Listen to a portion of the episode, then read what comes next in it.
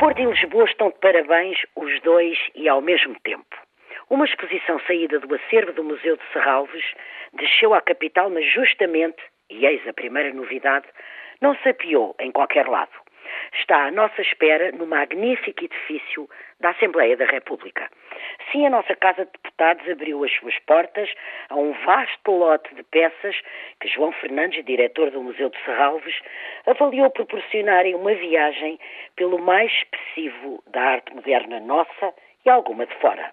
Que me lembre, é a primeira vez que a Assembleia se disponibiliza para servir de cofre e moldura a uma experiência como esta. Mas o que nos mostra esta feliz iniciativa é justamente como a aposta neste invulgar cenário e a intuição de que ele seria o ideal se mostrou tão certa.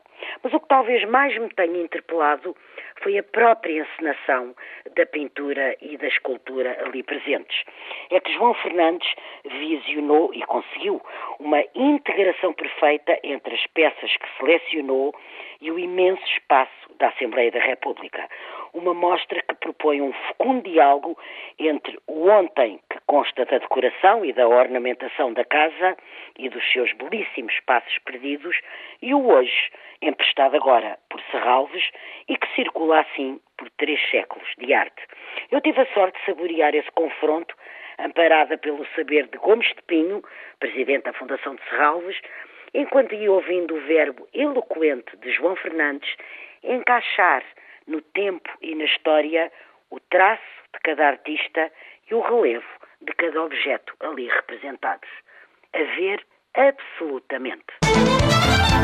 Aceita-se que um Primeiro-Ministro não siga os primeiros sinais de repúdio das opiniões públicas e publicadas em relação a um dos seus ministros, como atualmente ocorre com o professor Freitas do Amaral. Mas nem tanto à terra. É que José Sócrates parece não compreender que o seu veemente silêncio permite todas as perplexidades. Confundirá ele os cartoons dinamarqueses com um mero caso de liberdade de expressão? Achará ele a sério estamos diante de uma reação exclusivamente ditada pela ofensa face a convicções religiosas e como tal, necessita de tolerância entre aspas e de compreensão também entre aspas, e logo de públicas desculpas apressadas e envergonhadas? Eu dormiria mais descansada se tivesse a certeza de que o nosso Primeiro-Ministro percebe o que aí está.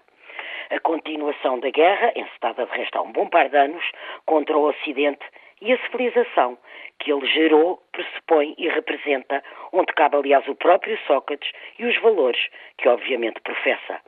Não compreender que estas caricaturas, por mais discutíveis que as queiram achar, são um inflamado e manipulado pretexto para continuar uma cruzada do terror no suposto nome de Deus, é muito simplesmente preferir esconder-se atrás do biome da mais devastadora das irresponsabilidades. É que somos nós os visados.